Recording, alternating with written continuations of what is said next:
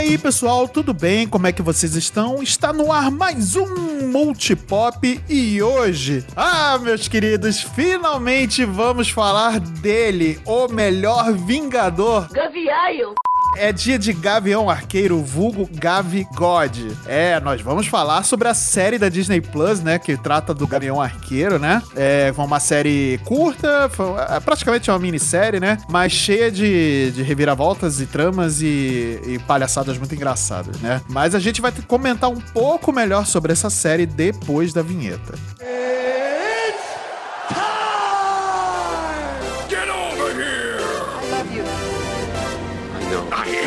The danger. I'm Batman. Make every shot count. Just roll. Action.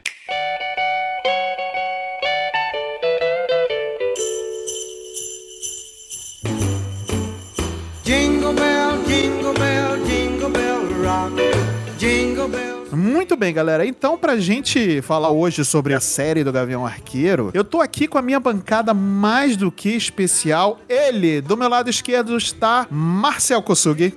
Certeiro como sempre, Marcelo. Certeiro como sempre. Fico muito feliz de estar aqui falando do nosso querido Gaviaio. Vamos ver o que vocês acharam da série, porque, na minha opinião, eu já vou deixar bem claro que é a melhor da Marvel até agora. Polêmica. Opa, ah, polêmica. Finalmente alguém concorda comigo. e você já já ouviram a voz dele, está aqui na minha diagonal a centro-esquerda, talvez? Ele, Matheus Carvalho. Prazer estar aqui de novo. Impossível ter é, estreado numa época melhor, né? Nossa, é verdade, pô, é verdade. Época de Natal que foi lançado. Tem uma mania de sempre ver todos os filmes possíveis de Natal. E essa série entrou na lista, né? É uma época feliz, né, cara? Então acabou que se tornou uma, mais, um, mais um produto de Natal, né? E, e ficou. É, virou um clássico. Virou um clássico, já virou um clássico, já virou um clássico, porque tem Gavião, tem, tem tudo, é isso. Só fica atrás na minha lista de Duro de Matar, mas tá ali. É verdade, é verdade. Aí, aí eu vou concordar com o Marcelo. mas para completar aqui a nossa bancada, a gente trouxe um super convidado. É, isso aí, minha gente. A gente trouxe aqui um convidado. Ele, tanto que no profissional quanto no pessoal, ele é uma pessoa super ótima. tá ele, Aslan. Oi, só quero dizer que eu achei que a gente ia gravar sobre Arrow. Eu fui mudando o tema, mudando o tema, então a gente vai falar sobre Arrow.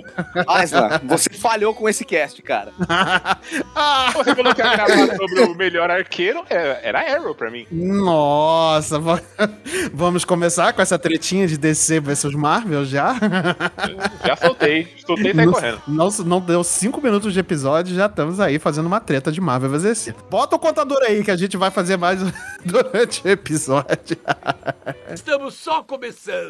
Muito bem, galera. Antes da gente começar o episódio de fato, é, eu vou falar, eu vou pedir para vocês entrarem nas nossas redes sociais, tanto no Instagram, tanto no Twitter. Lá no nós somos multipop.podcast no Instagram. No Twitter nós somos multipop podcast tudo junto e nós temos a nossa Twitch também, que é multipop underline na TV.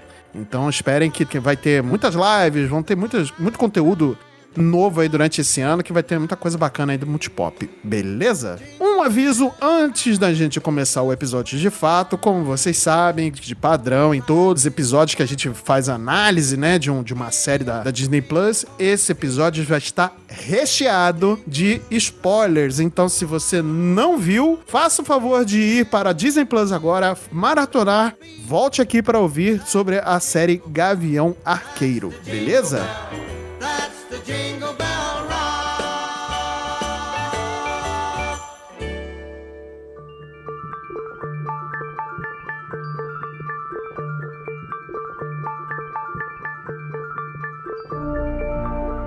Muito bem, galera. Agora que você já terminou de assistir os episódios, né? É, e já maratonou, já tá por dentro do que aconteceu, vamos de fato para a série, né? Mas antes, a gente vai dar um contexto geral sobre a, sobre a série e a gente vai falar um pouco da história do personagem também, né? Ou seja, como é que ele surgiu lá nos quadrinhos e tudo mais, os criadores. Aí a gente vai ter um, esse momento de origem aí do personagem, né? Pra gente poder entrar de fato na série, né? É, um breve resumo: um ano após os eventos de Avengers Ultimato, né? Os Vingadores Ultimato. E anos depois de dedicar ao seu alter ego, o Gavião Arqueiro, Clint Barton, que é vivido pelo ator excelentíssimo Jeremy Renner, agora precisa passar a tocha adiante, né? Me chama! Calma, gente, não tem o tocha humano ainda nesse, nesse mundo. Calma lá. A Depende, escolhida... depende. Tem um Capitão América aí já foi tocha humana, velho. Multiverso, né? É verdade, olha aí. A escolhida para ocupar o posto de heroína é Kate Bishop, que é vivida pela excelentíssima, também talentosíssima Hailey Steinfeld, né? Que é, é um destaque aí do, do cinema mundial, né? E é uma arqueira de apenas 22 anos. Muito bem, galera. Eu quero agora saber de vocês, dos meus especialistas em quadrinhos aqui, e eu trouxe três para poderem falar exatamente sobre isso. Eu quero saber um pouco mais sobre a origem do personagem dos quadrinhos, né, pra gente poder dar esse contexto aí para nosso nossos ouvintes, né? Eles estarem inteirados do personagem tem, e criar uma ligação a mais, né? É, é o seguinte, o nosso querido Clint Francis Barton, ou conhecido como Clint Barton, o Gavião Arqueiro, ele fez a sua estreia nos quadrinhos numa revista do Homem de Ferro, chamada Tales of Suspense número 57, em setembro de 1964. E ao contrário do que muita gente possa imaginar, ele aparece como um vilão auxiliando a Viúva Negra contra o Homem de Ferro, né? Ele era uma versão assim bem diferente do que a gente viu no cinema. Inclusive, o personagem dos quadrinhos, né, o Gavião Arqueiro do universo 616, ele tem uma personalidade e ele tem uma história muito diferente daquilo que a gente acompanhou no MCU até então. É, ele já teve várias alcunhas diferentes, várias personalidades diferentes, né, vários uniformes que ele usou, vários codinomes e já participou de várias equipes também, entre elas Thunderbolts, é, Vingadores da Costa Oeste, é, Defensores, ele já fez parte de tudo isso aí. Nossa, os defensores também? É, os defensores nos quadrinhos, eles são completamente diferentes daquilo que a gente viu na série da Netflix. Depois, a- tipo, aqueles personagens acabaram ganhando uma revista chamada Defensores, mas originalmente era uma equipe composta do Hulk, do Doutor Estranho, do Surfista Prateado, Namor, não tinha nada a ver com o que a gente viu, sabe? E o Gavião Arqueiro eventualmente fez parte disso. Gavião nos quadrinhos ele tem muito destaque, né? Comparado no cinema. E- ele tem, ele tem lá sua certa importância, sabe? É, algumas sagas ele realmente é pivô. Eu acho que uma delas que a gente pode destacar é Dinastia M. É, quando o Capitão América morre também, depois da Guerra Civil, o Tony Stark cogita o Clint pra assumir o manto de Capitão América. É, por ele ser uma das poucas pessoas que consegue manusear o escudo com perfeição. E, cara, apesar de tudo, apesar dele ser um personagem muito longevo, ele nunca teve assim um destaque tão grande assim, até a gente ver na nova Marvel uma minissérie produzida pelo David Aja e o Matt Fraction, que serviu de grande inspiração pro que a gente viu na série, né? Bom, o personagem em si é claramente um inspirado no Gavião Arqueiro. Não vou dizer cópia, porque afinal nada se cria, tudo se copia, né? No Arqueiro Verde, você quer dizer? Nossa senhora, tô, tô maluco. E tanto que em um certo ponto eles deram até pra ele uma versão da Canário Negro, que é a Arpia, que depois seria a esposa dele, a Bob Mars. Morse. Caraca, eu nunca lembro sobre o nome dela. É, mas realmente ele nunca teve um grande destaque nos quadrinhos até o Dinastia M. E é uma coisa curiosa que, apesar dele ter sido casado com uma arpia nos quadrinhos, o Clint, ele, ele é um personagem, assim, que tem um problema sério em relação à responsabilidade emocional com mulheres, porque ele ficou com metade das mulheres da Marvel, cara. Nossa É, tipo.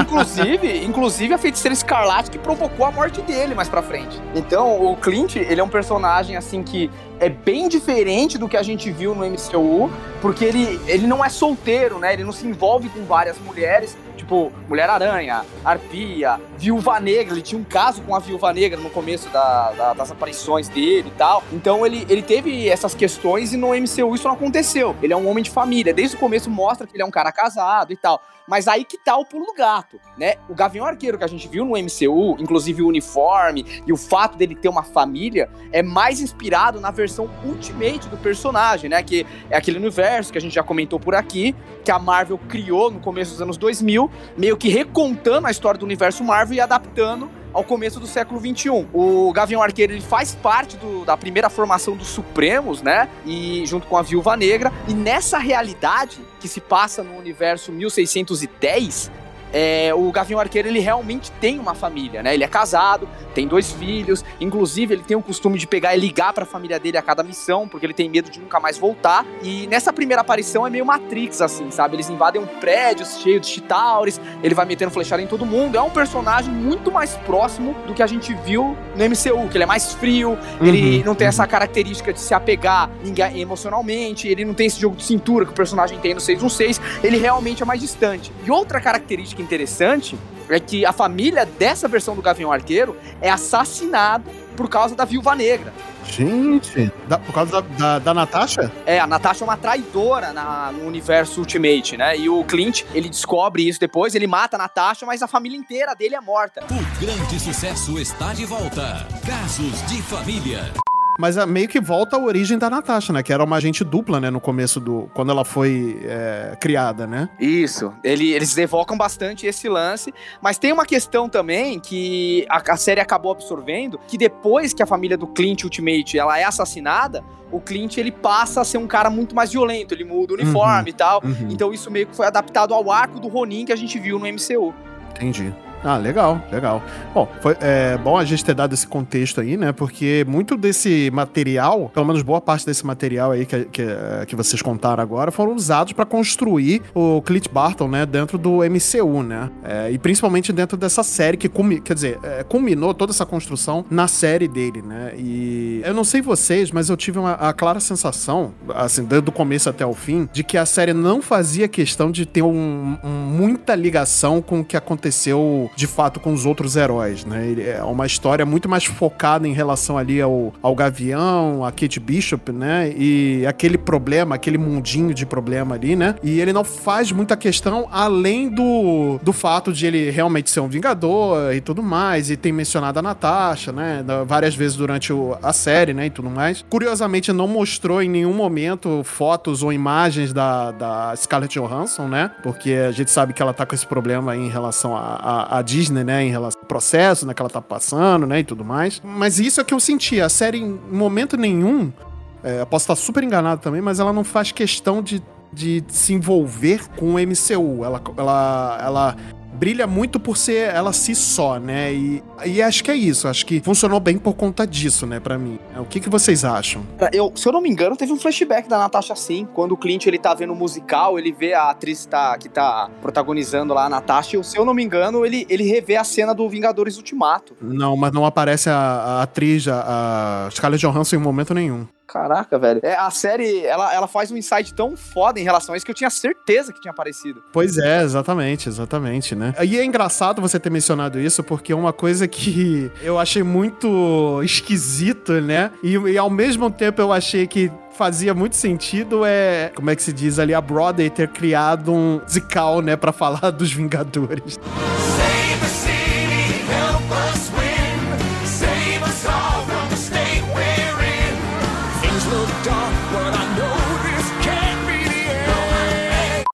Eu achei maravilhoso É, eu- isso. eu Eu fiquei, eu fiquei constrangido pelo Clint. Eu também. Eu achei maravilhoso.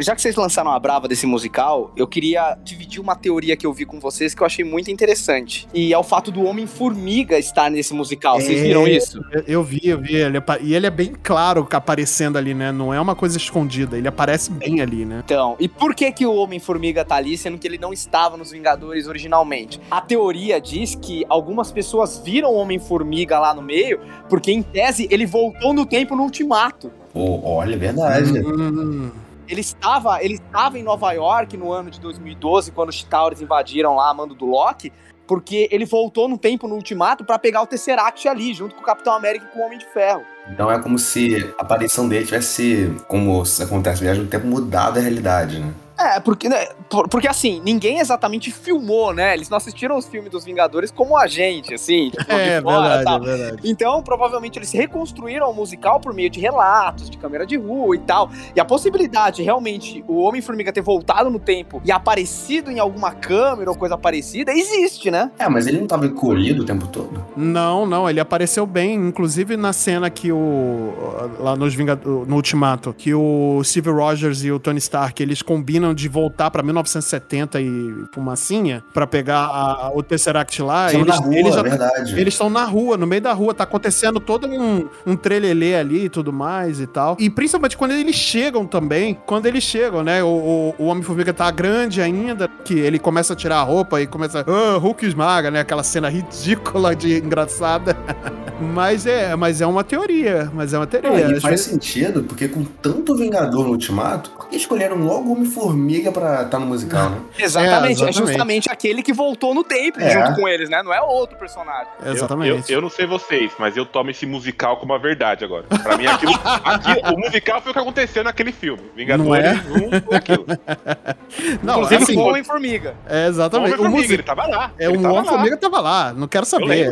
Ah, Isso aí já é a canônico pra mim. A gente foi em 2012 assistir, tava lá. Tava lá. A gente que não viu, porque ele tava diminuto.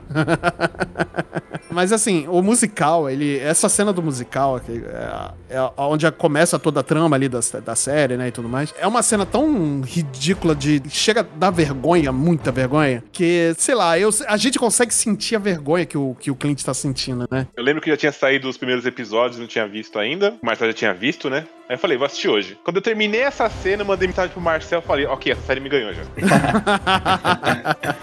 E assim, é, é uma cena realmente muito constrangedora, né? Mas ela é tão bem feita na- no- nesse constrangimento que, cara, chega a ser icônico, né? E realmente é uma parada muito icônica. Por isso que eu tô falando que essa série, ela não faz muita questão de fazer essa. essa de usar de bengala, e eu acho que é um ponto muito positivo da série, né? De usar de bengala a, a aparição de, de outros heróis e tudo mais, e principalmente de ficar buscando é, subterfúgio da- do que aconteceu no- nesses 12 anos de MCU pra poder tocar a série do Gavião, né? Ela não faz a menor questão e acho que é um ponto super positivo, né? É, eu acho que uma coisa que é bem legal, que é feita na série, é que ele coloca mais ou menos o como seria a visão de uma pessoa normal frente a toda aquela loucura que se passa no MCU. Mais ou menos o que rola nos quadrinhos Marvel, sabe? Que é, é bem aclamado por ser desenhado pelo Alex Ross. E o Gavião Arqueiro, ele funciona como um de nós, né? Alguém que participou dos eventos, mas ainda assim ele é um ser humano. Mais ou menos como Kerfell, tipo no- nas crônicas de Arthur, Bernard Cornwell, Sim, sabe? sim, ele sim, é um sim, representante nosso ali. E assim, diferente da, do resto da humanidade que ficou totalmente passivo, ele lutou e ele perdeu pessoas lá, né? Então, nessa cena, por exemplo, do musical, apesar dela ser muito cômica, tem uma parte que, assim, mexe muito comigo, que ele vai no banheiro e ele vê uma pichação escrito Thanos estava certo. Ele perdeu a esposa dele, ele perdeu a melhor amiga dele pra ele conseguir salvar todo mundo de volta, e ainda assim tem gente que cai na pilha errada de achar que o Thanos estava certo. É, eu acho que a indignação que ele sente não é muito diferente da gente no mundo real, quando vê alguém falando que a vacina não funciona, ou que Covid é uma mentira, sabe? Eu consigo é. entender a- o sentimento de, de angústia do Clint, que tem gente que não entendeu tudo aquilo que aconteceu, sabe? E eu acho que a série ela é brilhante nesses aspectos. Ela é uma grande homenagem, a, sabe, a Marvel como um todo, sabe, a trajetória do Clint, mas ainda assim ela é minimalista a ponto de ter pontos de dramaticidade que faz a gente se identificar com o personagem e entender como ele se sente perante aqueles deuses que ele caminha do lado. Foi um dos pontos que mais gostei na série, né? Foi justamente isso que você falou. Porque, diferente do- das outras séries da Marvel que a gente viu, como tipo WandaVision, Loki e Falcão Soldado Invernal, que trabalham com coisas muito épicas, né? Tipo magia, multiverso, o próprio legado do Capitão América, o, a série do Gavião, ela é muito focada, tipo, de uma forma muito urbana, né? Então ela trabalha uma coisa que, por exemplo, diferente da DC, tipo, a Marvel foca muito nas pessoas, né? Uhum. E, então, tanto que aparece o Gavião e a Kate andando por Nova York, né? Conversando com as pessoas normais. Vão até para aquela cena icônica que a gente até pode falar depois, né? Do Central Park, do Lark. Ah, né? sim, verdade, verdade. Isso é, isso é maravilhoso também. Isso acho que foi uma das coisas que eu mais gostei na série, que, tipo, mostrou o outro lado do super-herói, né? Uhum, Porque, tanto que a série mesmo, ela começa, a primeira cena da série é Kate criança, né? Exatamente o quadrinho Marvels que o Marcel citou, né? Que é a visão dela, tipo, olhando o, super, o Gavião Arqueiro, né? Lutando contra o Centauri, né? No primeiro filme dos Vingadores. Isso, e ela era pequenininha, né? Ela Era era criança. uma criança ainda. Tanto que quando o Gavião sal- meio que salvou ela, né? Sem perceber que tava salvando ela, se inspirou nele e se tornou uma super arqueira depois, né? Achei isso interessante da origem dela, de referência do Gavião Arqueiro, e disso inspirar ela a ser uma heroína, porque nos quadrinhos, quando ela surgiu, ela não, não tem uma origem do porquê ela vira a Gavião Arqueira. Ela meio que só vira a Gavião Arqueira porque ela tava ali com arco e flecha. Não tem um, uma coisa que liga, né? É só, ah, eu gosto de arco e flecha e aí, pronto. É, nos Jovens Vingadores ela tava junto com o pessoal e lutou junto e virou a Gavião Arqueira. Uhum. Não tem uma razão maior pra ela estar lutando até hoje do que isso. É, eu acho que uma, uma coisa interessante de pontuar é que provavelmente ela assumiu o manto de Gavião Arqueira porque, é, no caso em inglês, Hawkeye não tem gênero envolvido, né? É, E o- exatamente, E o exatamente. nome, ele tava vago, porque nessa época o Gavião Arqueiro ele tinha morrido depois de Vingadores da Queda. O Gavião Arqueiro ele acaba morrendo nas mãos da Wanda Maximoff, que ela tem aquele surto não muito diferente do que a gente viu em WandaVision, e o Gavião Arqueiro acaba morrendo. Então, a posto Hawkeye fica vago. E aí a Kate, por ela ser muito habilidosa, tal, ela manja de arco e flecha, ela acaba assumindo esse posto porque teoricamente tá vago, né? Uhum, entendi, entendi. É, e ela era a única arqueira, arqueira mesmo ali, né? Então, pois é. Mas é, é- é legal vocês terem falado sobre a Kate Bishop, né? Porque, assim, é uma personagem que eu conheci muito do nada, né? Foi, talvez foi através de, de videogame, nem foi através dos quadrinhos. E, pra mim, é a personagem que foi mais jogada dentro do dos quadrinhos, sabe? De, de origem. Não tem, como até o Aslan falou, né? não tem uma origem específica dela, né? Eu acho que essa série foi boa pra dar um. fazer uma ligação, né? A gente tem uma ligação com a personagem, ela tem uma origem legal ali, né? Ela ter se inspirado no- Clint Barton, né? Pra poder eh, seguir a vida dela, né? Como heroína. É, e ficou legal, né? Essa cena, porque é um momento muito tenebroso, né? Pra Nova York, né? Aquela invasão do- dos Chitauris, né? E Nova York sendo toda destruída e tudo mais. E no próprio filme dos Vingadores, né? O próprio Clint fala, cara, nós somos só humanos, eu sou um cara só com arco e flecha, o que, que eu posso fazer? Mas ele vai lá e faz, sabe? Ele vai lá e luta, ele vai lá e, e tenta dar o melhor dele pra poder salvar as pessoas, né? Pelo menos algumas pessoas ali, né? E, e uma delas foi a Kate Bishop, né? Que é o que a gente viu aí no começo da série, né? Fez, ah, faz muito sentido essa, essa origem é, da, da personagem e como é que ela se inspirou, fez, fez muito sentido, né? É, e, e ficou legal. Eu gostei pra caramba da, da Kate Bishop, né? Dessa. Como ela foi tratada e como foi feita a origem dela. Eu, pelo menos, eu me identifiquei muito com ela na, nesse momento na série, porque puta, eu vi todos os filmes da Marvel, né? E o, Ar- o Gavião Arqueiro, desde o primeiro filme do Vingador, eu achei ele incrível. E eu vi todo mundo achando ele uma merda. A Kate explica esse problema, né? O problema é o branding. É, o Brand, problema o é o Brand, branding. exatamente. e, eu, e eu- e eu sempre falei, caralho, o Gavião é foda. Eu achava as cenas dele no Vingadores as melhores cenas. Aquela cena que ele derruba o porta-aviões, ou quase derruba o porta-aviões com uma flecha. O Nossa. Marcel já tirou arco e flecha comigo. A gente já fez um tempo de arco e flecha. Aham, aham. Aquele tiro, aquele tiro é impossível, ele é um metro humano. Mas ele tá ali dominado pelo. Possuído pelo ritmo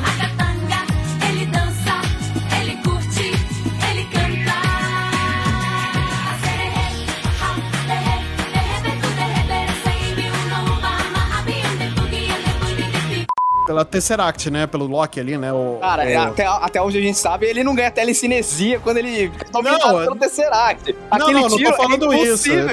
Não, não tô falando nem isso. É, é porque, assim, é- eu não tô dando essa desculpa, ah, ele tava dominado, por isso que ele conseguiu. Não, é porque ele é um cara super habilidoso, ele treinou, é, ele tem ali todo um treinamento, né? Quem não lembra no Guerra Civil ele falando lá pro Tony que tava entediado, que foi jogar golfe e acertou 18 buracos em 18 tacadas. É, pois é. Eu achava isso incrível. Eu achava, puta, que cara foda. E todo Pois mundo é. falando, nossa, esse merda do Gavião Arqueiro, esse lixo do Gavião Arqueiro, esse inútil. Devia ter matado ele no lugar da Viúva Negra. Que deselegante.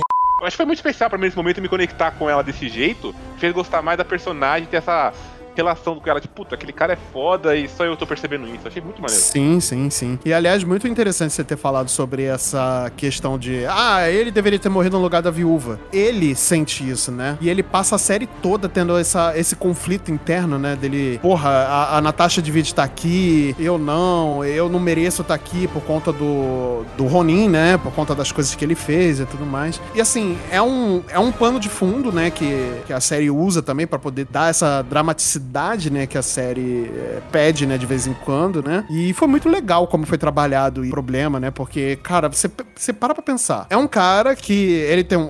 Obviamente, ele tem um treinamento militar, né? Ele tem um treinamento ali de, de arquearia e tudo mais. Mas é um humano, cara. Ele não é um cara que tem uma armadura super tecnológica, um martelo é, de Odin, é, nem nada disso, cara. É um humano que atira muito bem. Cara, traumas durante esse tempo todo que ele tá lutando, que ele tá batalhando, que ele tá guerreando, traumas vão surgir, né? Além de lesões, né? Você vê que ele, tem, ele precisa de um aparelho de, de surdez, né? Porque ele ficou surdo de um ouvido, né? Isso foi sensacional, cara. Foi, foi sensacional. Porque, por exemplo, eles mostram outros personagens, tipo Thor, Homem de Ferro, Capitão América, ele leva porrada o tempo todo. É. Mas, pô, um tem uma super armadura, outro tem um super soro, né? O outro é um deus. Eles não sentem nada. Mas o Gavião Arqueiro, pô, ele é, só, ele é realmente um homem com uma, um colete à prova de bala, sei lá. Então, É, obviamente, exatamente. uma, jogar ele na parede vai machucar muito, né? Exatamente, é, é exatamente. engraçado que tem até um. Tem até um corte que eles fazem quando a Kate pergunta o que aconteceu. Em várias cenas do filme ele se É. apanhando. Que ele fala alguma coisa aí. É até difícil identificar exatamente o que, que foi que deixou ele surdo, né, mano? É, exatamente, porque o corte mostra vários momentos, né, de, de bombas e coisas explodindo do lado dele, né, e tipo, cara, eu- isso, essa, essa parte é muito genial. Aliás, muitas escolhas de corte e, e cinematografia dentro da série foram escolhas perfeitas, Uhum, assim. Eu acho que a, a Disney Plus e a Marvel souberam trabalhar bem a cinematografia de série e de cinema dentro da série, né. Acho que aprendeu, aprendeu. Realmente, desde o WandaVision, que foi a primeira série na, da Marvel Uhum. no, no Disney Plus, eu fico na dúvida, pô, tô assistindo um filme ou tô assistindo uma série, sabe? É Meio que os conceitos já estão meio que se misturando. Hoje em dia a gente não identifica, ah, isso aqui é uma série com certeza, isso aqui é um filme. Porque a qualidade de produção tá tão alta pros dois Sim. que, sabe, estão se misturando, né? É, na Disney Plus, por exemplo, né? Se você assiste Supergirl, você vê um, assim, um- uma parada bem distoante com o cinema. Mas assim, a, a série que a Marvel apresentou até agora, eu acho que ela tem feito um trabalho muito bom de transposição de mídia, que você consegue realmente enxergar que aquela série é uma continuidade do MCU. De uma forma que, por exemplo, a gente Carter e a gente Star Shield não conseguia. E ela tem feito, assim, um trabalho muito bom em adaptar conceitos é, um pouco mais longevos dos quadrinhos que eh, os filmes têm uma certa dificuldade. Por exemplo, assim, o WandaVision, ele pega muita coisa emprestada de Dinastia M, né? No caso, o Gavião Arqueiro pega muito dessa fase do David Aja, pega muita coisa também da origem da Kate Bishop. E eu acho que é legal também que eles conseguem dar, tipo, um, construir o conceito em cima do personagem, que isso não tinha sido feito nos filmes, né, cara? Que é, a série, ela tem a qualidade de cinema visualmente, mas tem muito mais tempo. É como se fosse um filme de 8 horas, né, cara? De, de 6 horas, no caso do Gavião. Por exemplo, uma coisa que eu achei bem legal que eles construíram é a diferença entre a Kate dos quadrinhos e a Kate que eles apresentaram na série. Que justamente, a Kate dos quadrinhos, ela começa a treinar porque ela sofreu um abuso quando ela era criança, a mãe dela acabou morrendo, daí ela decide treinar pra, tipo, nunca mais sofrer na mão de ninguém, sabe? Esse abuso, inclusive, alguns interpretam como um abuso sexual, uma coisa bem pesada. Na Uhum, série vai uhum. por outro caminho, mostra que, como o Gavião Arqueiro é uma inspiração pra ela, sabe?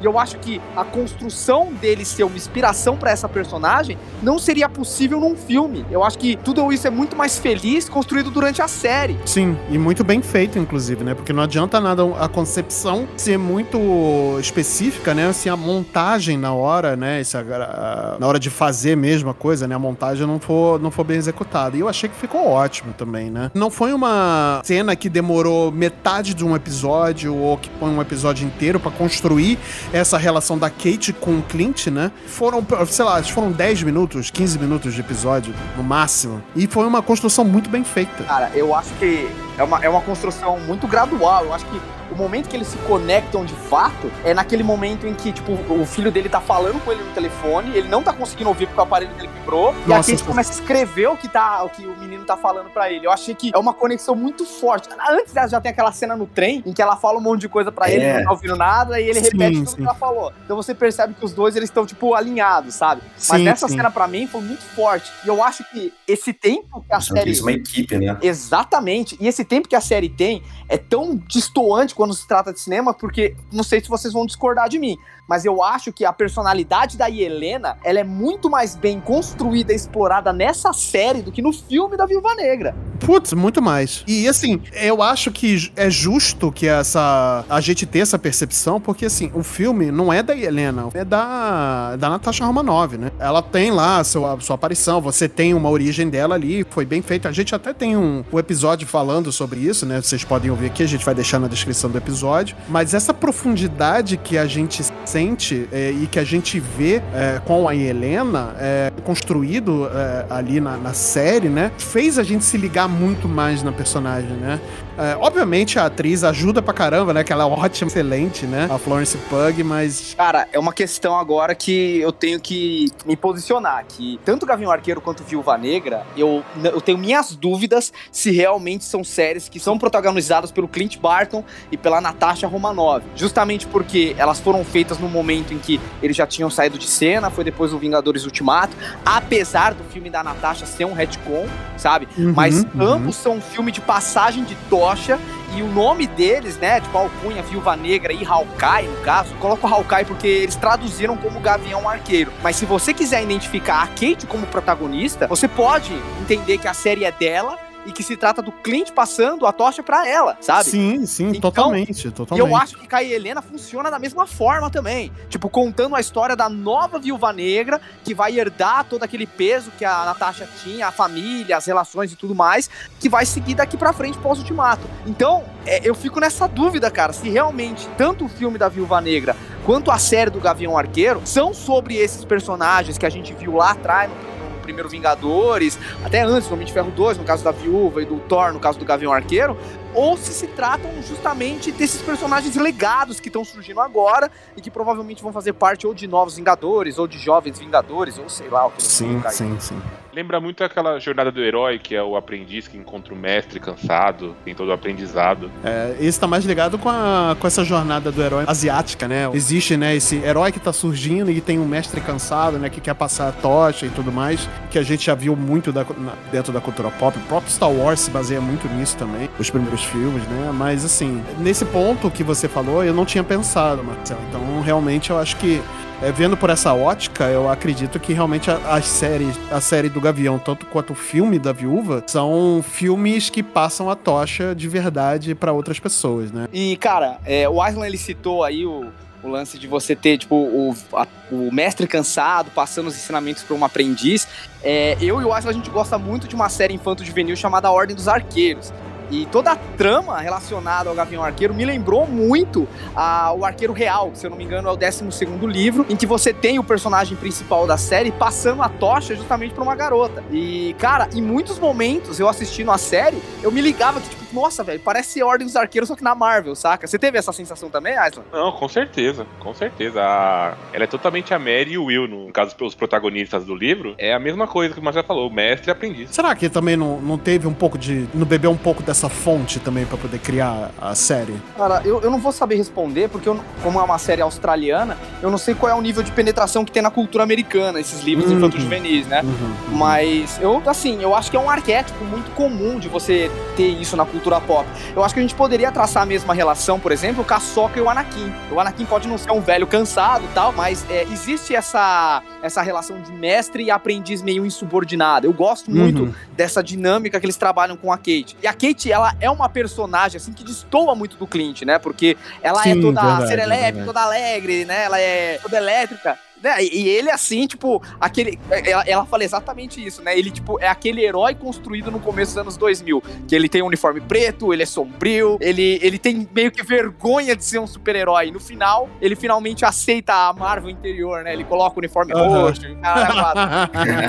é o branding, é o branding, É, cara. eu, acho, eu acho isso uma metalinguagem muito legal, cara, porque É realmente muito. o filme dos heróis no começo dos anos 2000 parece que tinham vergonha de ser filme de herói e agora. É, é verdade, é verdade. Lembra dos X-Men, né? Que, que tipo, É. é, os uniformes eram todos negros, né? Era toda aquela soturno demais, né? Até o, a fotografia era muito escura, né? E tudo mais, que é pra dar aquele ar de, de, de adulto, né? Pro filme, né?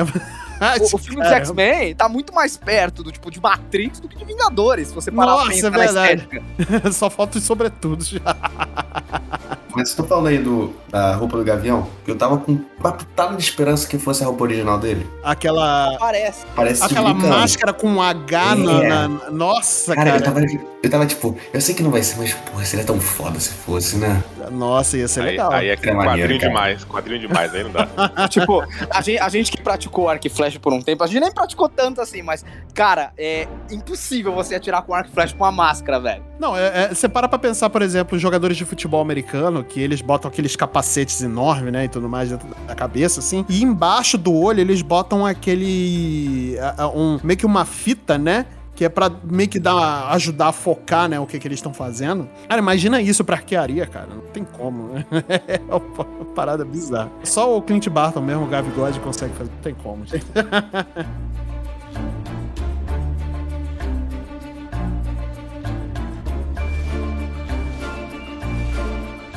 Deixa eu perguntar uma coisa pra vocês. É, a gente falou sobre os uniformes, a gente falou bastante sobre os personagens, né, e tudo mais. Tem alguns personagens ainda que a gente vai falar, é, mas eu quero saber de vocês o que vocês acharam dos apetrechos do, do- do- da série. As flechas bizarras que o pessoal usa durante a série.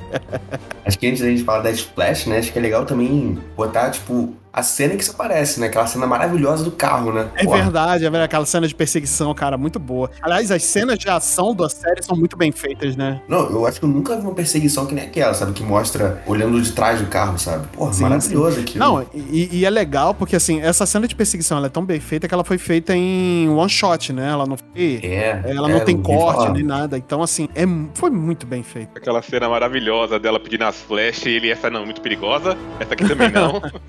essa também não. Não, essa não, essa não. Cara, é muito boa. Essa é perigosa demais. Definitivamente essa não.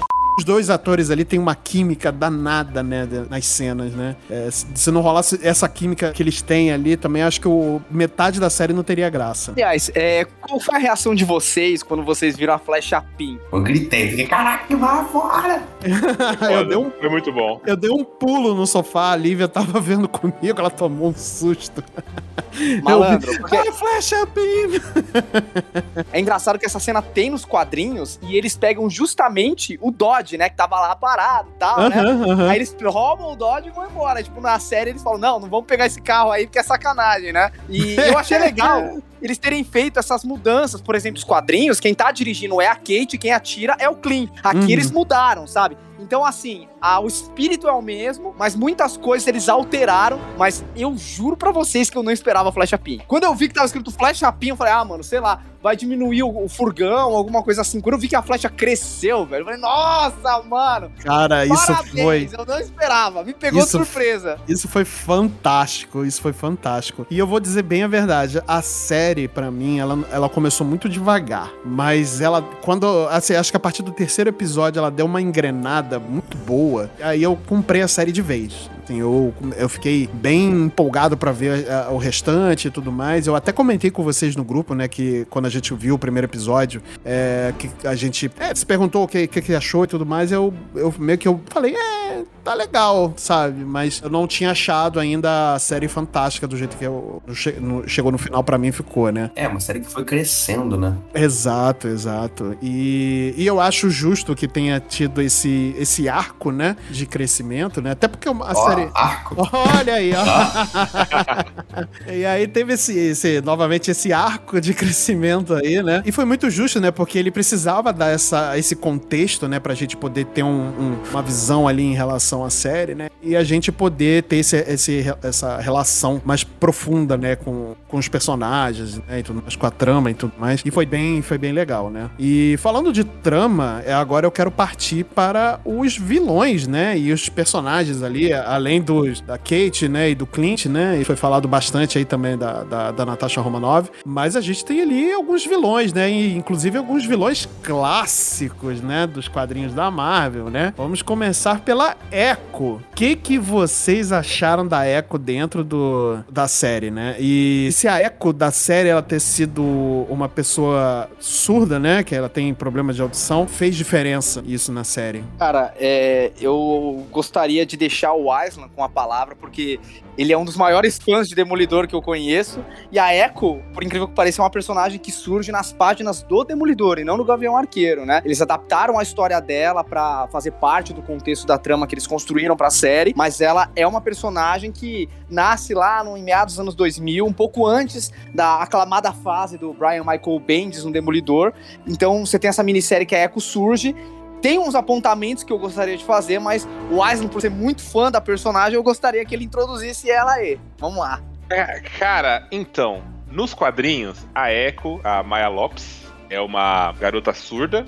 É, a história é meio parecida com a do, da série mesmo. Não sei se já dá spoiler do que acontece. Não, pode dar né? spoiler, vai. Não, Vamos sim, na- nos quadrinhos ela é. O pai dela foi morto, ela foi criada pelo rei do crime, que resolve usar ela pra matar o demolidor. A Echo, na verdade, no quadrinho ela não é só uma lutadora, na série ela é só uma lutadora. No quadrinho ela é uma meta-humana, que ela tem o mesmo poder do treinador, que é aquele de memória muscular, é. Mas acho que eles mostram isso na série. Quando ela era criança, mostra ela, tipo, olhando os pés do, do garoto do Pasta Verde, sei lá. E ela aprende Ah, verdade, é verdade. sabe? Então acho que mostra isso. É que no, no quadrinho realmente é coisa de. É meta-humano mesmo. Ela, tipo, ela vê filmes de Kung Fu. E já meio que aprende ali o que, que tem que fazer, né? Isso. E ela, quando ela encara o Demolidor, ela limpa o chão com a cara dele. tá? No primeiro confronto. Ela, ela é fodona nesse nível. Ele é o treinador. Ela, ela tem o mesmo Não. poder do treinador da Marvel que apareceu no filme da Viúva Negra e foi adaptado pra uma Uhum. garota. Ela basicamente tem esse poder nos quadrinhos, né? Na série, aparentemente ela não tem. É nos- tanto que nos quadrinhos, na fase do Bendis, ela matou a Electra. Apesar de ser uma Screw,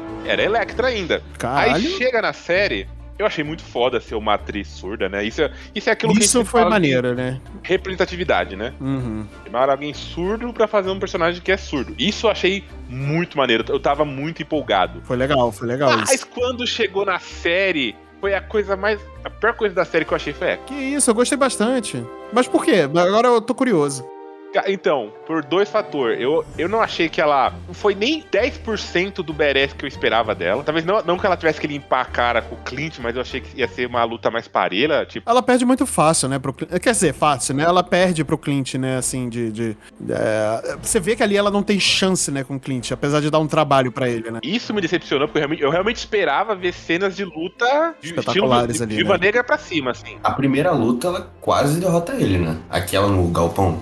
Ah, é verdade, é, tem isso também, né? Mas tanto- acho que nem as lutas delas, assim, eu achei que foram muito bem elaboradas. Eu achei que eles trabalharam mais nas lutas da Viúva Negra da Florence do que nas lutas delas. Eu não senti que foram bem planejadas. E o outro fator que eu achei que no plot da história, não precisava ter ela. A história poderia não ter ela e ia continuar a mesma coisa. Ela não influencia no plot. Tá, ah, assim, não sei se. Não sei se eu tenho a mesma visão, mas é, não, não vou discordar, obviamente, porque assim, não é, é uma, é uma ótica que eu não tinha pensado, né? Eu realmente pensar nisso. Cara, assim, no- a minha visão é que ela realmente fez uma diferença ali pra história andar e tudo de alguma forma. Eu acho que eu também, eu tava com a expectativa um pouco alta, porque eu conheço a personagem, eu gosto da personagem. Apesar de ter muito pouca coisa dela.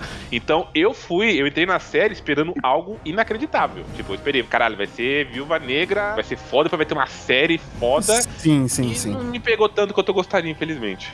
Entendi, entendi. Justo, justo. Tô pensando nisso, se ela realmente fe- fez ou não diferença, né? Porque assim, a primeira coisa que me vem à cabeça é que ela tava em busca do Ronin, né? Que, tipo, provavelmente foi. Ela acreditava que era ele que tinha matado o pai dela, né? É, o, o Ronin, né? Porque ela não sabia que o. o... O Ronin volta quando a Kate né, se veste como Ronin, né?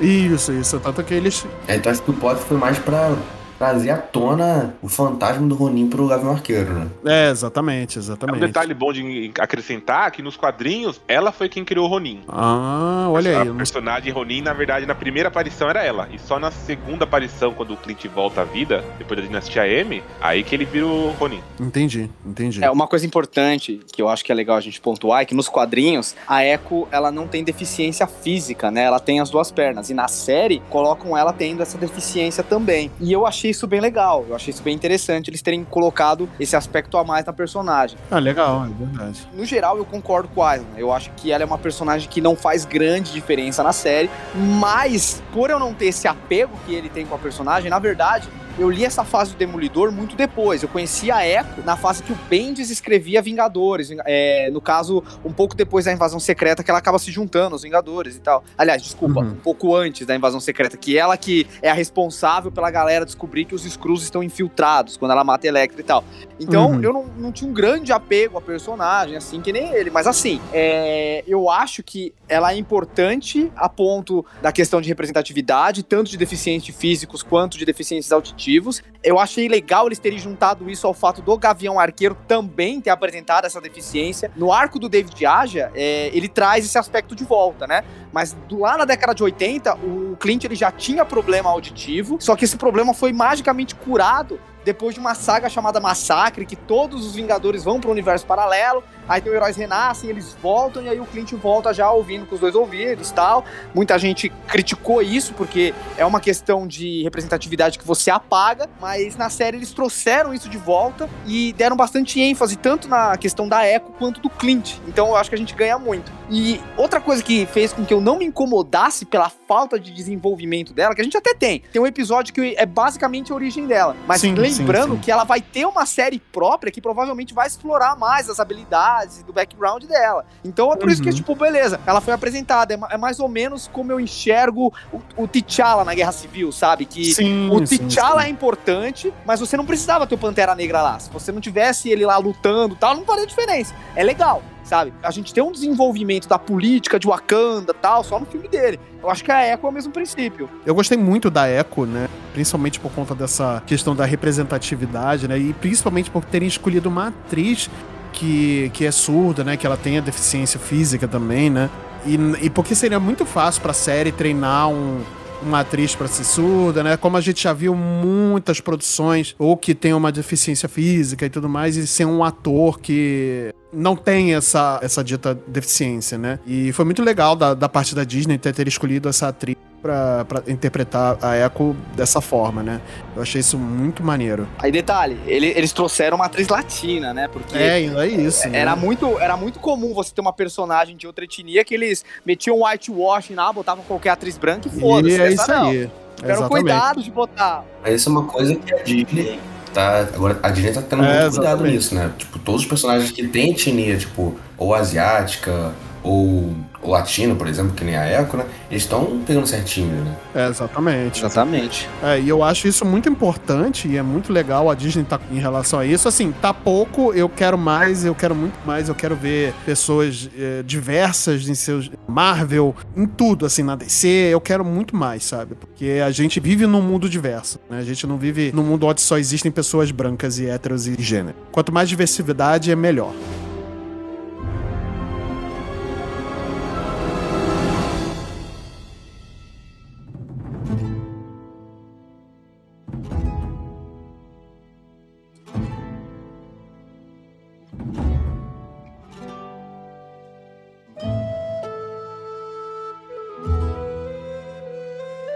Aí a gente vai entrar, assim, na parte do, do- dos vilões, onde a série me conquistou de vez, né? Que aí eu falo, ah, tô entregue, é isso mesmo, vambora, cara. O rei do crime aparece, e não é qualquer rei do crime, é o Vincent Diofrino, cara, da série do Demolidor da Netflix, que Cara, quando Gente. ele aparece, putz, eu falei, eita, agora eu tô derretido, agora eu já tô entregue. É, E ele aparece, tipo, espelhado no celular. E- E, a Exato. gente, e a gente fica com medo, cara. é Primeira exato. aparição dele, a primeira aparição dele. Quando ele Exato. aparece em carne e osso, o que fez a minha cabeça explodir é que foi no mesmo dia da estreia do Homem-Aranha com o Matt Murdock. Eles trouxeram de volta os Exatamente. dois no mesmo dia, cara. Cara, a Marvel, quando quer, ela consegue conquistar a gente de vez, não é mesmo? Putz, grila. Ele surgiu aí dentro dos quadrinhos, se eu não me engano, do Demolidor, eu acho, eu- eu se eu não estou falando besteira. Do Homem-Aranha. Do Homem-Aranha, olha aí, eu já falando merda aí. Acho que, se eu não me engano, no fim do quarto episódio, né? Espelhado ali no celular. E aí, de vez, ele aparece no quinto episódio e. Cara, que aparição, hein? Que aparição. E que participação do Vincent Delfrino ali, né? Eu achava que realmente teria algum personagem por detrás aí, meio que manipulando todas as cordas como marionete. Desde o começo eu saquei que a vilã da história não era o, o espadachim, como fizeram a gente acreditar. Eu Uhum. saquei que era a mãe da Kate, porque, mano, eles contrataram a Vera Farmiga pra ser a mãe da Kate. E é, É. uma atriz muito cara pra ser uma personagem descartável. Então, É, Mano, verdade, é, é, é verdade. aquele negócio de típico filme de investigação. Geralmente, o responsável pela morte é o ator mais caro ali, é o mais conhecido, porque ninguém vai contratar ele à toa. E batata, Vera Farmiga foi essa, é- essa sacada mesmo. Eu saquei, mas não por causa disso. Eu saquei porque eles focaram tanto no espadachim. O cara tava na festa andando com um sabre, tipo, Nossa. tava, tava gritando vilão. Eu falei, tipo, não vai ser ele nem fudendo. Cara, e sabe o que é o pior? Mano, eu não consegui odiar ele em momento nenhum. Eu olhava pra ele e falava, mano, eu gosto cara, velho. Gente, eu dei uma pesquisada. Eu sabia que o ator que faz o espadachim tava em Rebelde?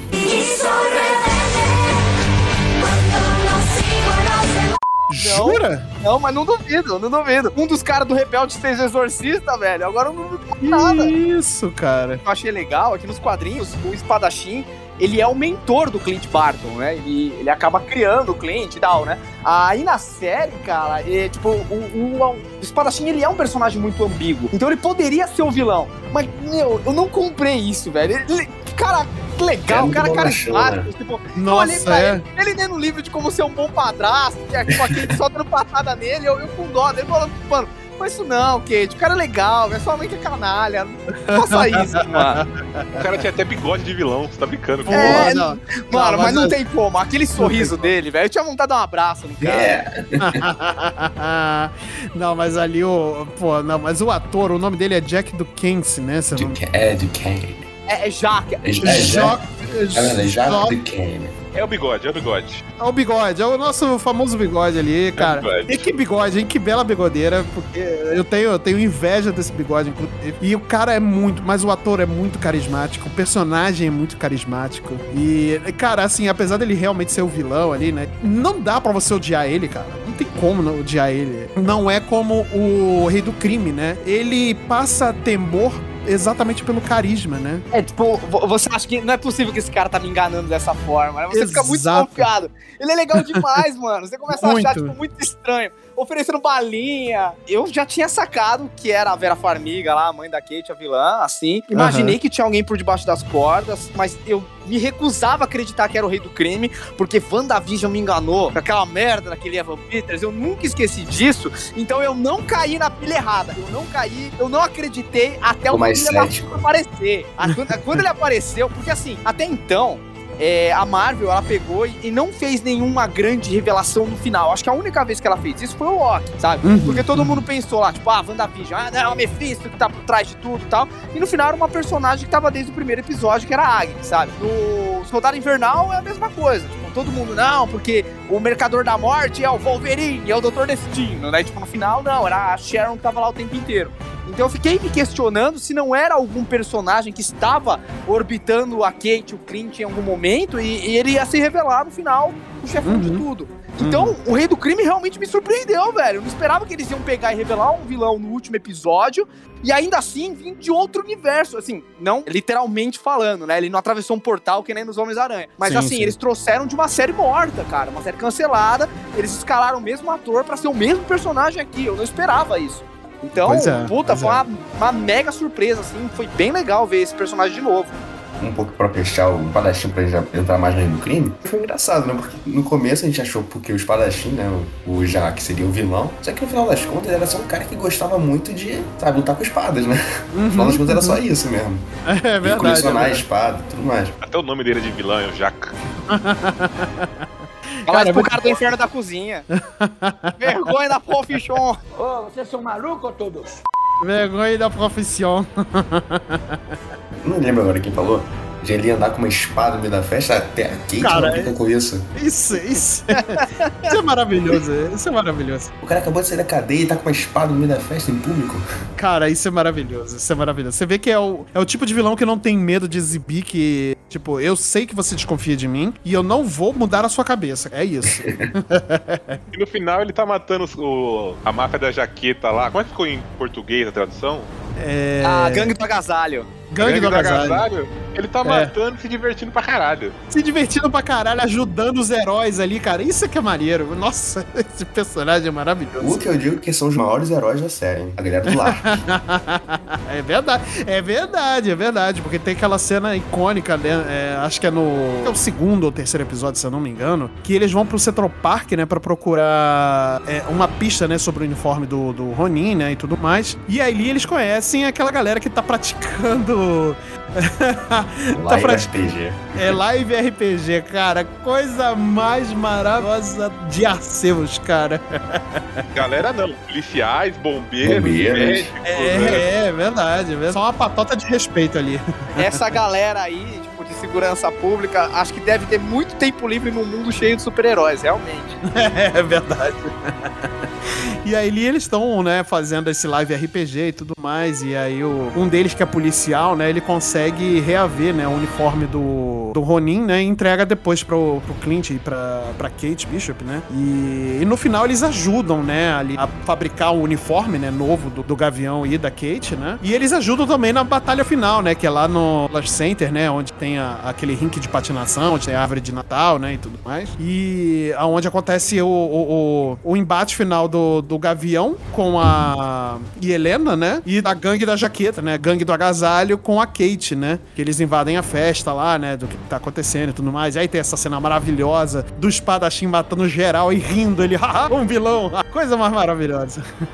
Nessa cena, acho que dois pontos que eu queria apontar. Que esse pessoal do RPG, eu acho, na, naquele primeiro episódio, lá no segundo e terceiro, achei muito divertido, achei bem legal. Só que no episódio final, quando eles estão tentando direcionar o povo, não conseguem e resolvem colocar o uniforme de RPG pra ajudar, aquilo eu achei muito caído. É, Jura? Eu- Eu, eu, eu concordo, eu achei too much, cara. Eu acho que não precisava daquilo. Ah, mas aí, aí já- a série já tava entrega na galhofa, né, cara? Não tinha. Não tinha. Assim, eu gostei, mas é por aquele negócio do. Vou aceitar, sabe? Tipo, já- cara, já tá me dando tanta coisa boa. Vou aceitar isso. Não devia, mas vou aceitar.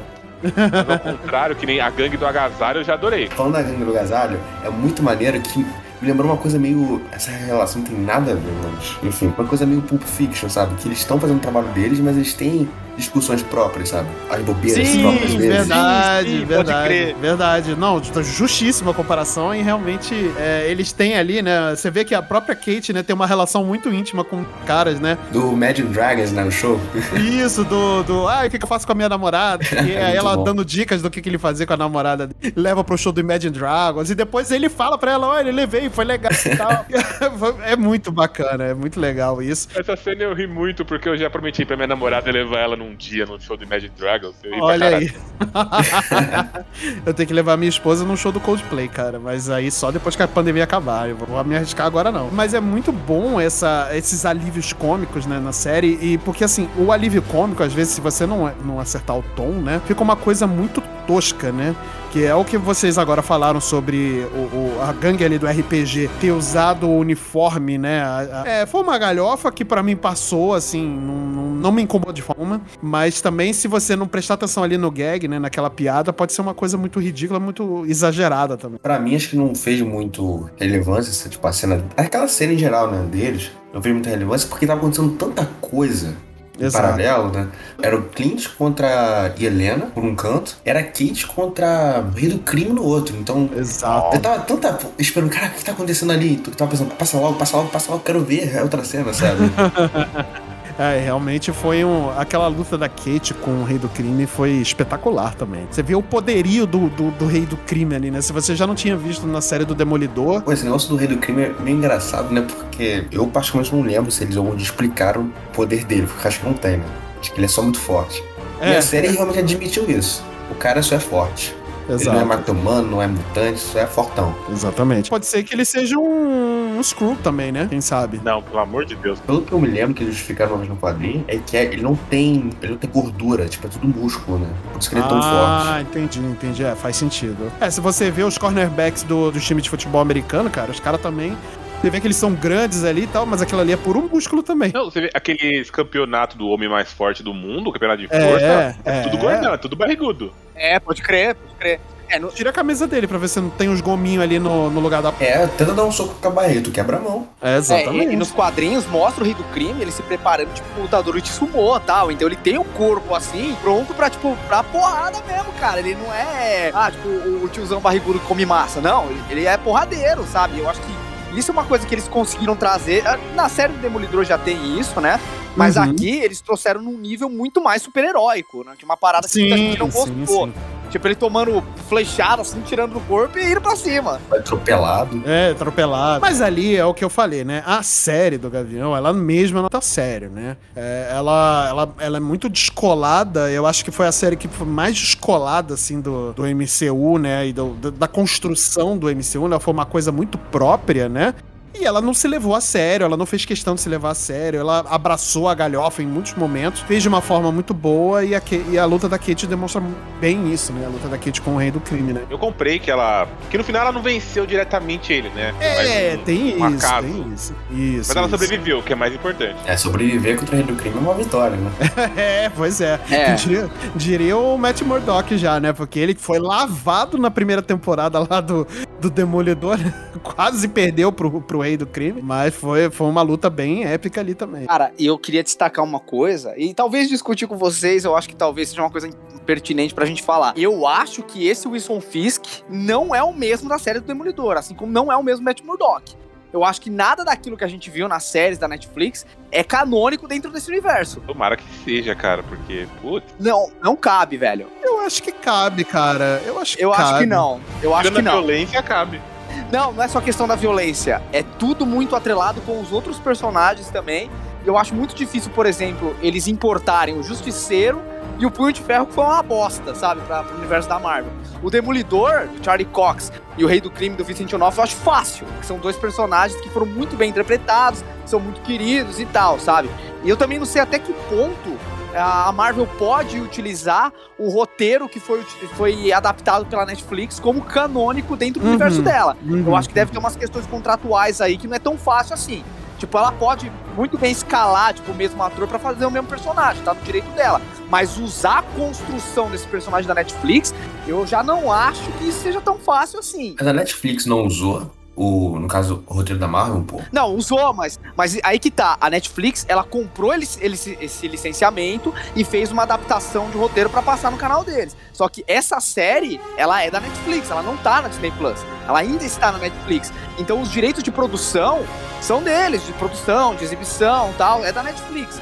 A- não impede a Marvel de pegar e escalar os mesmos atores pra fazer o mesmo papel, o mesmo personagem. Mas isso não quer dizer que é exatamente uma continuação daquela história lá. Eu acho que isso demanda uma suspensão um pouco maior. Assim, apesar de eu gostar muito, né, do que foi construído ali, principalmente com, com o Demolidor, né, e por mais que as pessoas critiquem, eu gosto do que foi construído também com o Justiceiro e, e a Jessica Jones, eu acho que são, pra mim, as melhores produções que teve ali em relação, né, nesse microcosmo, né, da, da Marvel dentro da Netflix, né, isso totalmente minha opinião, não tô dizendo que eu tô certo só 100%, nem nada disso, tá? Mas eu acho que não precisa necessariamente usar, eu acho que eles não vão usar aquela base, até porque provavelmente eles vão querer reescalar o, o Punho de Ferro, se é que vão usar o Punho de Ferro daqui de algum tempo, né, e tudo mais. O próprio Luke Cage também, eu acho que provavelmente eles vão reescalar. Eu não sei se a Jessica Jones vão usar, enfim. Mas os que mais tiveram ligação ali realmente com o público, né, com o público, né, que foi o Demolidor e o Rei do Crime, eh, eu não acho que tenha necessidade, não. Eu- eh, ele tá lá, foi feito, foi muito bom, eu gostei e tudo mais. Mas acho que não tem necessidade deles reutilizarem aquilo ali pra poder continuar uma história, né? Acho que eles vão começar a criar coisas próprias e, eh, e se perguntarem, ah, o que que aconteceu? Eu tava lá, eu tava, eu era o, o protetor de Hell's Kitchen e pronto, acabou. E o- É, eu acho que vai ser uma coisa bem parecida com o Homem-Aranha, né? E a gente já conhecia a história toda dele nos outros filmes. E ele entrou já como o Homem-Aranha todo formado no Guerra Civil, né?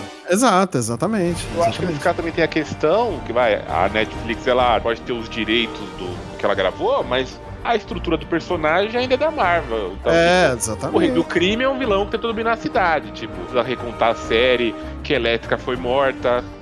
E o mercenário existe. Tipo, esses detalhes maiores são do personagem mesmo. É, exatamente. E se futuramente a, Ma- a- Disney né, e a Marvel quiserem fazer alguma série ou um filme que seja com esses personagens, eu acho que pode recriar ali que não, não vai causar nenhum tipo de estranheza, né? Até porque eles caíram muito bem como eles foram apresentados no MCU hoje, né? Que é, é o Matt Murdock como, advo- como advogado, entre aspas, do Peter Parker, né? E o rei do crime ali dentro do Gavião. Então acho que não, não precisa necessariamente ficar usando de bengalo que foi feito na Netflix. Apesar de ter sido muito bom, né? Com o perdão do trocadilho, né? Do lance da bengala. Mas, Caralho. mas, Então o, o negócio, mas o negócio é que, tipo, eu tô. Eu usei isso como argumento porque teve muito fã, muito nerdola, que criticou o fato do Rei do Crime ele tá muito diferente do que foi apresentado na série do Demolidor. Cara, supera. Tipo, por mais que aquela série seja boa, por mais que eu tenha adorado a terceira temporada, ele não é mais aquele personagem. Ele não, a gente não sabe se aquele background é canônico, provavelmente não. Demolidor é a mesma coisa. Eu acho que é uma coisa assim muito superficial pra você usar de argumento pra criticar a interpretação do personagem aí. Sabe? Exatamente. Eu vi gente falando, ai, mas ele tava vestido com aquela roupa havaiana, aquela caracterização zoada tal. Malandro, é, ele, ele usa essa roupa numa história chamada Homem-Aranha Negócio de Família, escrita pelo Mark Wade. Ele está igual, ele está exatamente igual. Então eu acho que o personagem, ele tá pronto pra interagir nesse universo cheio de super-heróis. E eu espero que o Rei do Crime saia daí, apareça na série da Echo e seja um vilão recorrente na trilogia do Homem-Aranha do Tom Holland, cara. Porque eu acho Nossa, que é verdade. ele vai é combinar demais Caraca, com esse novo estágio que o Holland tá. É verdade, é verdade. Seria legal mesmo. E eles estão morando um do lado do outro, né? É verdade, é verdade, né? Pra quem assistiu a série, né, provavelmente percebeu que no final a Echo ela atira no Wilson Fisk no Rei do Crime. Nos quadrinhos isso acontece também, na série Echo, né? Tipo, a- no caso o desfecho é muito similar, mas no- a Echo ela acredita não que o Ronin matou o pai dela, mas sim que o Demolidor matou o pai dela e no final ela descobre que foi o Rei do Crime que manipulou ela pra ela acreditar isso, né? O desfecho é igual aos quadrinhos. E assim como nos quadrinhos ela atira no Rei do Crime, só que ela tira nos olhos. Então, o Rei do Crime passa um bom tempo cego nos quadrinhos, né? Ele perde a visão, ele toma dois tiros nos olhos e sobrevive. Eu não sei se a Disney Plus vai pra esse lado também, mas provavelmente ele sobreviveu.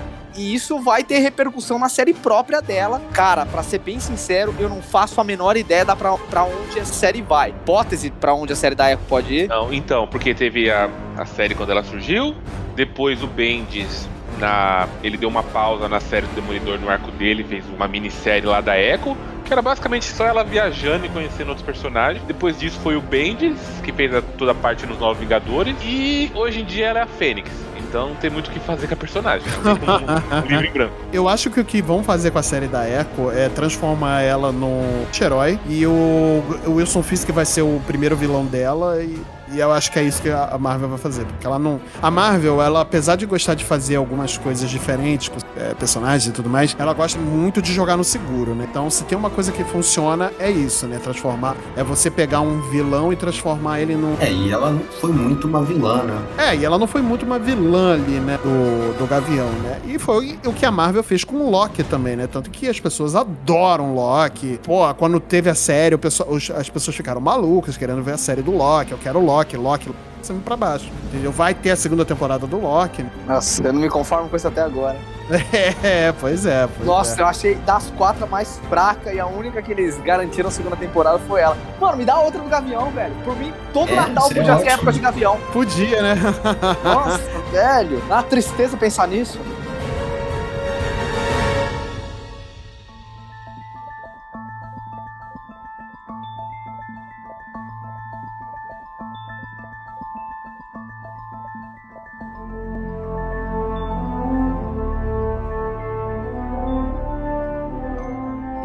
Gente chegando aqui pro, pro fim da série, né? Aí teve aquela batalha lá no, como eu falei, no Rockefeller Center. E ali a gente tem uma teoria de que o Miranha passou ali por perto e não fez nada. Caramba. É bem a cara desse Peter mesmo. Vocês Absurdo. acham, vocês acham que se o Miranha não tivesse passado pra ele, ele não teria ajudado, cara? De verdade. Ele acabou de se sacrificar pra, pra todo mundo esquecer dele, pra salvar todo mundo. Você acha que ele não teria parado ali pra ajudar o Clint? Mesmo ele tendo reconhecido. Ele, o Clint não reconhecendo o Peter, né? Mas o, o Peter ia reconhecer o Clint ali, né? Cara, é, tipo, o Peter, eu acho que nesse momento ele ainda estava enfrentando toda a perseguição midiática do J. Jonah Jameson, sabe? Ah, talvez. É, porque é o seguinte, é, eu acho que ou o Homem-Aranha se passa depois do Gavião Arqueiro ou antes, entendeu? Porque, assim, eu, eu acredito que seja depois, porque aí a Helena, ela deixa claro que ela quer ver a Estátua da Liberdade nova e modificada, ainda pro Uhum. escudo do Capitão América. E depois do filme do Homem-Aranha, aquele escudo cai. Então, Sim. se a estátua ainda está com o escudo, quer dizer que o filme do Homem-Aranha não aconteceu. Eu acho que provavelmente o Peter ele não passou por lá porque a polícia tava perseguindo ele, tava toda aquela perseguição maluca em cima de, de, quem é o Homem-Aranha. Tipo, ele acabou de ser Ah. revelado. Uma coisa que eu. Desculpa te interromper, mas é porque acho que tem uma ligação. Mas eu lembro que naquela cena em que ele, o Peter tá segurando a MJ, né? Passando pelo J. James, coisa toda, né? Aparece um painel, tipo, escrito Steve Rogers, The Musical. Sim, sim, sim, sim. sim, sim, sim. É, mas assim, o, eu acho que isso. Não, não acho que seja uma coisa que a gente possa fazer uma certa ligação. Porque o que acontece? Geralmente os musicais da Broadway, elas, eles ficam muito, muitas semanas e meses em cartaz. Então, é, pode ser que realmente na época do filme do Homem-Aranha já esteja no final da temporada, né, do, do musical, e quando passou o Gavião ainda tava no começo, ou tava estreando ainda, né? É, essas coisas, né? É, ou não, Cats ficou aí 12 anos em cartaz, cara. É, pô, você ver, no, no- se você for pra Nova York, pra quem for na visita a Nova York, tem musicais que estão lá há muitos anos, né? Tipo Cats, é, O Rei Leão, né? Da, da- Wicca, né? Enfim, então vários musicais ali super tradicionais da Broadway. Então eu acredito que o do, o do Rogers ali, né? o Dos Vingadores, eu acho que vai ser uma coisa muito procedural, né? Que vai ficar ali por um bom tempo ainda, né? Eu acredito que o filme do Homem-Aranha se passe depois do Gavião Arqueiro. Tanto que provavelmente eles já arrumaram a árvore lá onde acontece a batalha final, porque no filme do Homem-Aranha ela já tá de pé, sabe? Exatamente, exatamente. E dentro da minha visão é mais fácil de você arrumar a árvore de Natal do que colocar o escudo na, na estátua da liberdade de novo. Não, então, eu, eu, eu concordo com o Marcel, mas na minha realidade eu vou falar que o Homem-Aranha não quis ajudar mesmo. o Maré é um cuzão. Não quis ajudar. Você não presta, cara. Todo mundo acha que o pior inimigo do, do Homem-Aranha é o Duende Verde. Outros dizem que é o J. Jonah Jameson, que joga mídia em cima dele através de notícias falsas. Eu já acho que é o Island. Eu quero a minha, eu quero a minha página, eu quero a minha capa com o Homem-Aranha. Coloquem minha cabeça no, na cabeça do rei do crime. Faz a, faz a sua risada de vilão aí. Ah, tô meio idoso, não dá. Ele seria um ótimo editor do, do Clarim, cara. É verdade, é verdade. Eu vou pro Neném, eu vou pro Neném.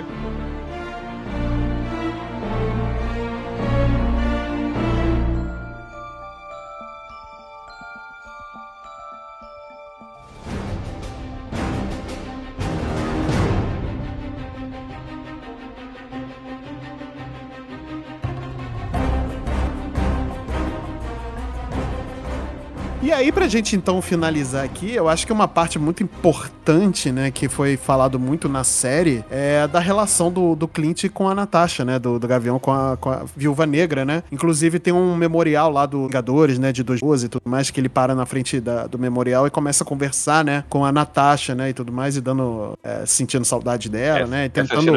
É, tentando lidar com a perda, né? Com, com o- a falta que, que ela faz, né? Essa amiga querida que ele tem. E é uma cena super emocionante, né? Mostra todo, o poder de atuação ali do Jeremy Renner, né? Que ele é um, como eu já falei, ele é um ótimo ator. Eu, eu acho ele um ótimo ator. E é uma cena super emocionante também, né? Então, eu achei essa cena, assim, uma das paradas mais sensacionais da série, que mostra como a Natasha tá presente em vários aspectos, ah, mesmo ela não aparecendo, sabe? A, a sombra da Natasha Romanov, ela se estende pela temporada inteira, sabe? Não só pro Clint, a, a, tipo, a saudade que ele sente, mas também pra própria Helena. E, cara, eu achei o jeito que eles trabalham a lembrança da Natasha como uma figura, assim, tão importante, se não mais do que o Tony Stark pra aquelas pessoas, que eu achei, tipo, uma coisa muito sensacional, velho. É, Ela teve a redenção que ela merecia e que não recebeu até agora, sabe? Todo mundo lembra muito do Homem de Ferro, principalmente no Longe de Casa, e foi bom, tipo, ter uma série que foca na Natasha, porque, mano, ela deu a vida também, tal qual o Tony Stark, só que ninguém fala disso. É, pois é, exatamente. Foi o enterro dela, né? É, ninguém foi pro enterro dela, né? Não tinha corpo pra enterrar também, né? Porra, mas uma covinha ali, um. Não, coisa se bem, que ela, né? é, se bem que ela tem um túmulo, né? Tanto que no final do, do filme da viúva, né? Que ela encontra com a. com aquela. Condessa banana das contas lá, não sei das contas. A Condessa Seinfeld. I am speechless. I am without speech. Isso, Condessa Seinfeld lá, né? É Condessa Valentina Alegre de Fontaine. É, nossa, Pode, ai, me, pode me chamar de Val, mas só na sua cabeça. Obrigado, Matheus. Condensa banana. Pelo amor de Deus. Ah, é muito bom. Mas é, aí realmente, a única lembrança, né, que a gente tem da, da Natasha realmente é ela lá no. A Helena lá no túmulo dela, né? E todo mundo lembra do sacrifício do, do, do Tony Stark, né? Realmente foi uma coisa muito marcante. Mas também, se não fosse pelo sacrifício da Natasha, né? Acho que nada teria dado certo ali no plano dos Vingadores. Isso é uma coisa que me incomoda, porque o sacrifício dela não foi nada menor que o do Tony. Não, não foi, não foi. E, Em nenhum e acho- e você não, você não vê é, parede pichada desenhada a cara dela, né? É, exatamente, exatamente. Não, mas no caso da população até entendo, porque ela é uma espiã, né? Então, ela não é tão famosa quanto Tony Stark, Capitão América, né?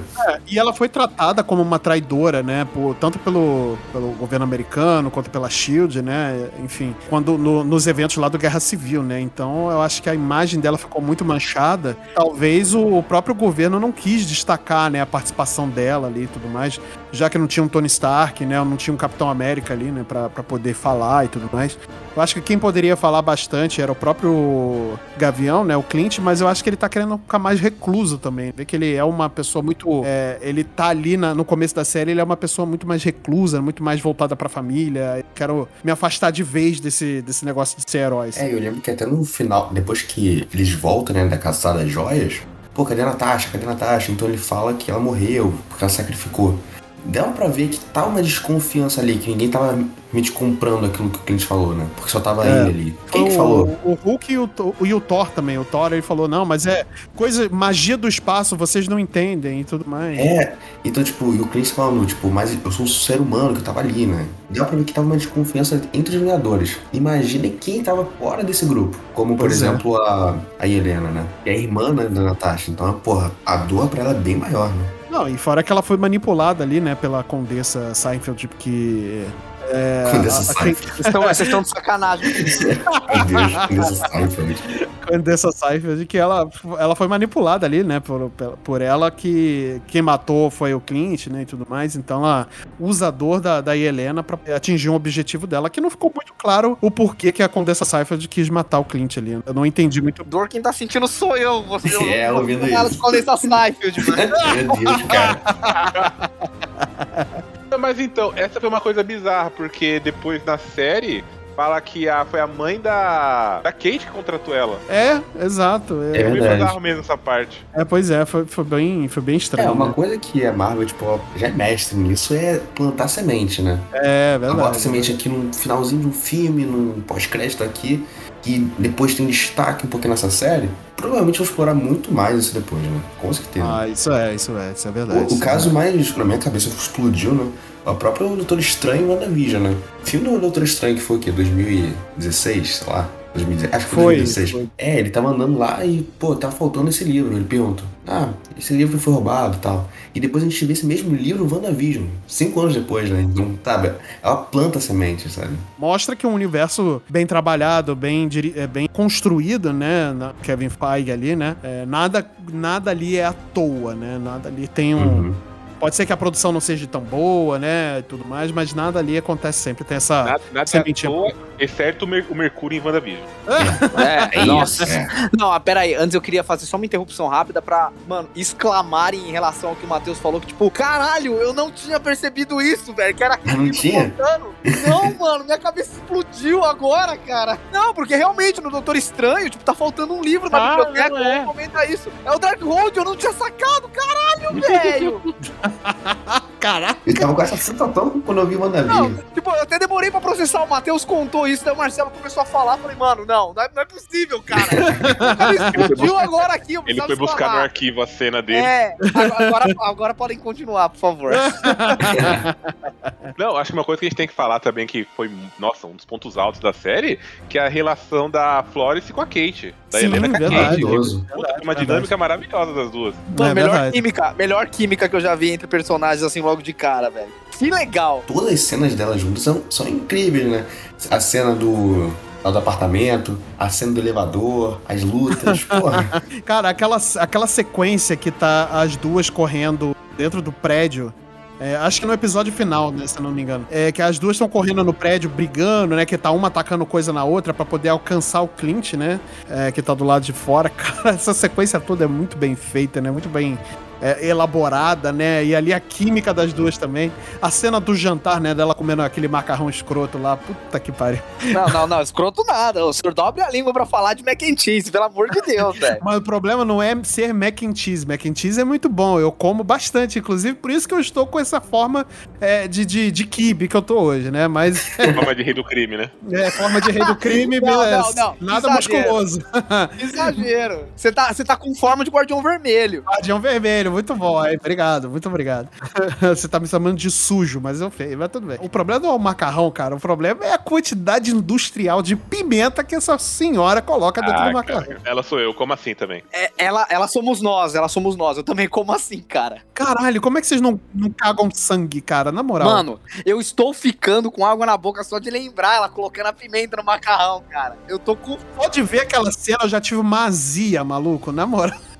Malandro, tem um Memprozol pra isso, velho. Cara, teve, teve uma época que eu tava numa dieta mais brava e eu, eu só jantava sopa. Aham. E eu tinha uma pimenta daquela. é, acho que é a Ghost Pepper, se eu não me engano. E eu colocava algumas gotas na pimenta todo dia. Aham. Na sopa, Ó, né? de- de- é isso. Detalhe sorte. De manhã era, era dor no banheiro. Eita, cara. Vo- Vocês não têm ideia do que era chorar no banheiro, suar. Literalmente suar Caralho. no banheiro. Era sopa, sopa antes de dormir e sopa quando acorda, olha aí, ó. Cara, e, não, e noite, noite seguinte é a mesma coisa. Ah, nossa senhora, cara. Não bastasse fazer uma vez, tem que fazer outra também, né? Puta Não, peraí, não foi isso que me causou essa dor, não. Calma aí, deixa eu comer esse troço de novo aqui. Não, de- ah, detalhe, uma, uma- eu queria atribuir a Helena, acho que é a primeira vez que eu vi uma personagem falar um palavrão na Marvel. Foi a Nossa, Helena é verdade, é mandou verdade. essa, mandou um, um suca pra, pra Kate, tá ligado? Pra quem não sabe, é sinônimo aí de, de mulheres da vida, tá ligado? De- Ah, mulheres de pouca virtude, né? Exatamente. Então, tipo,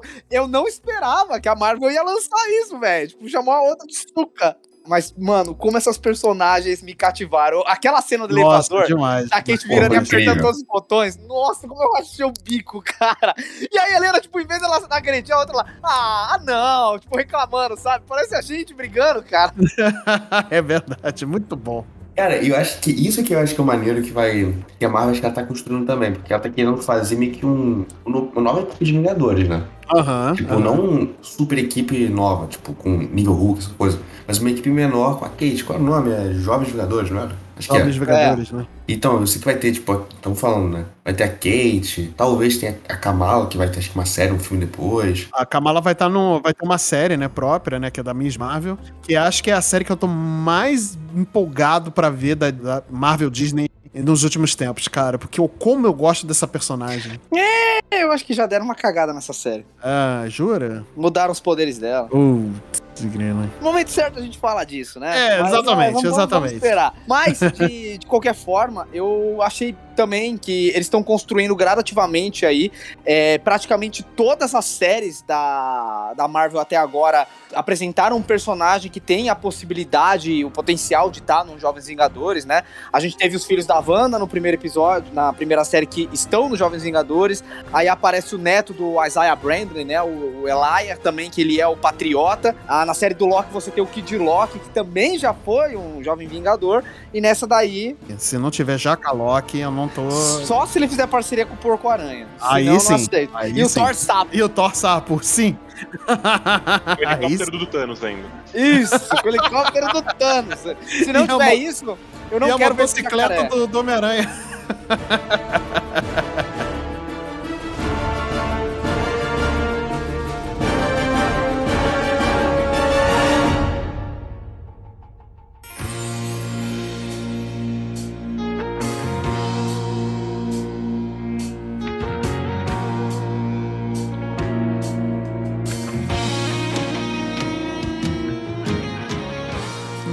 Muito bem, galera. A gente falou bastante aqui da série do Gavi God, né?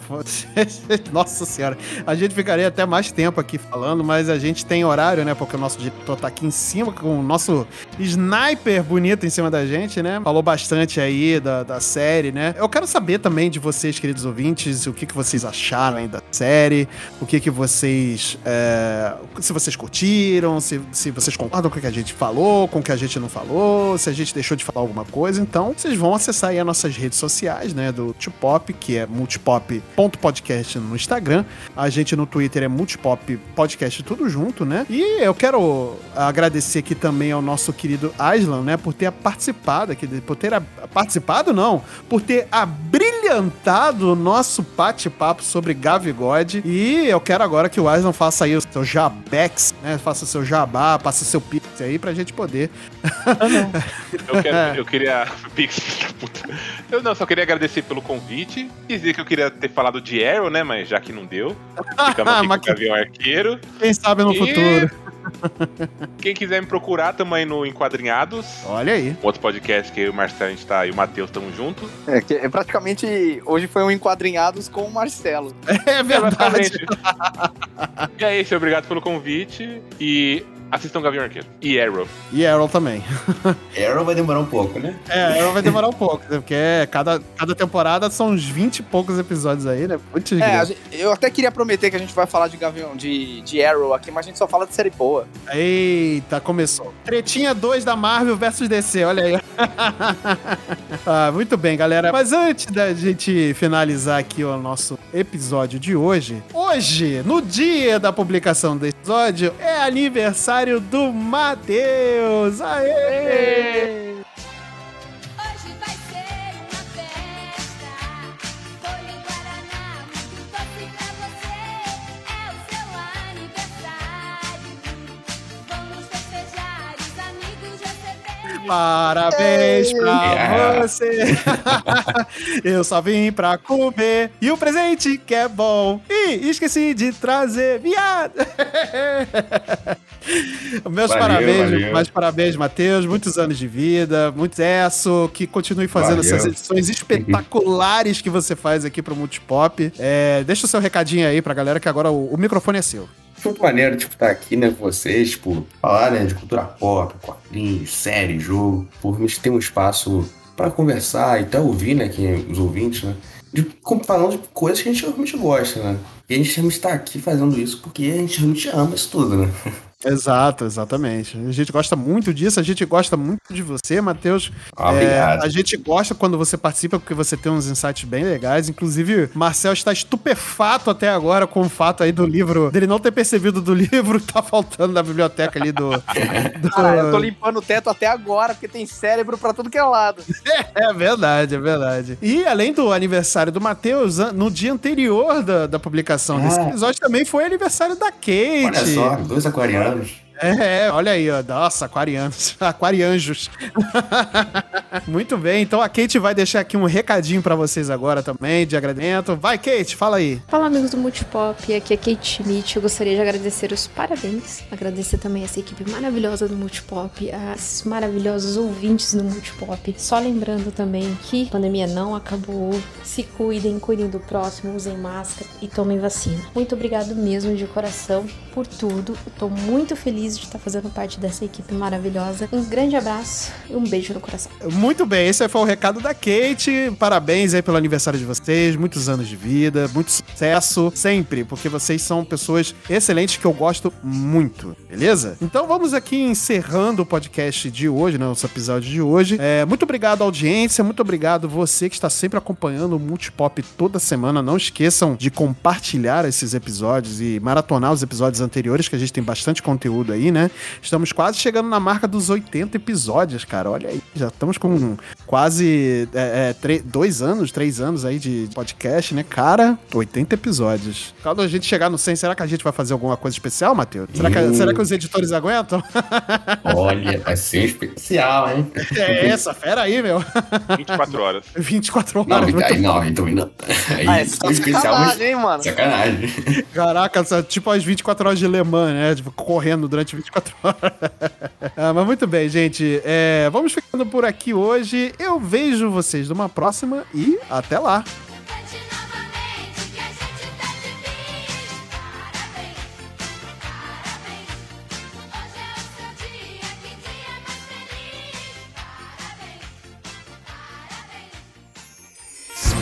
strange in the air today. The sun is gone and the clouds turn gray. just what's coming. is hard to say, I don't know. There's a battle above the street. The ground is rumbling below our feet. The sky's turned red, and I feel.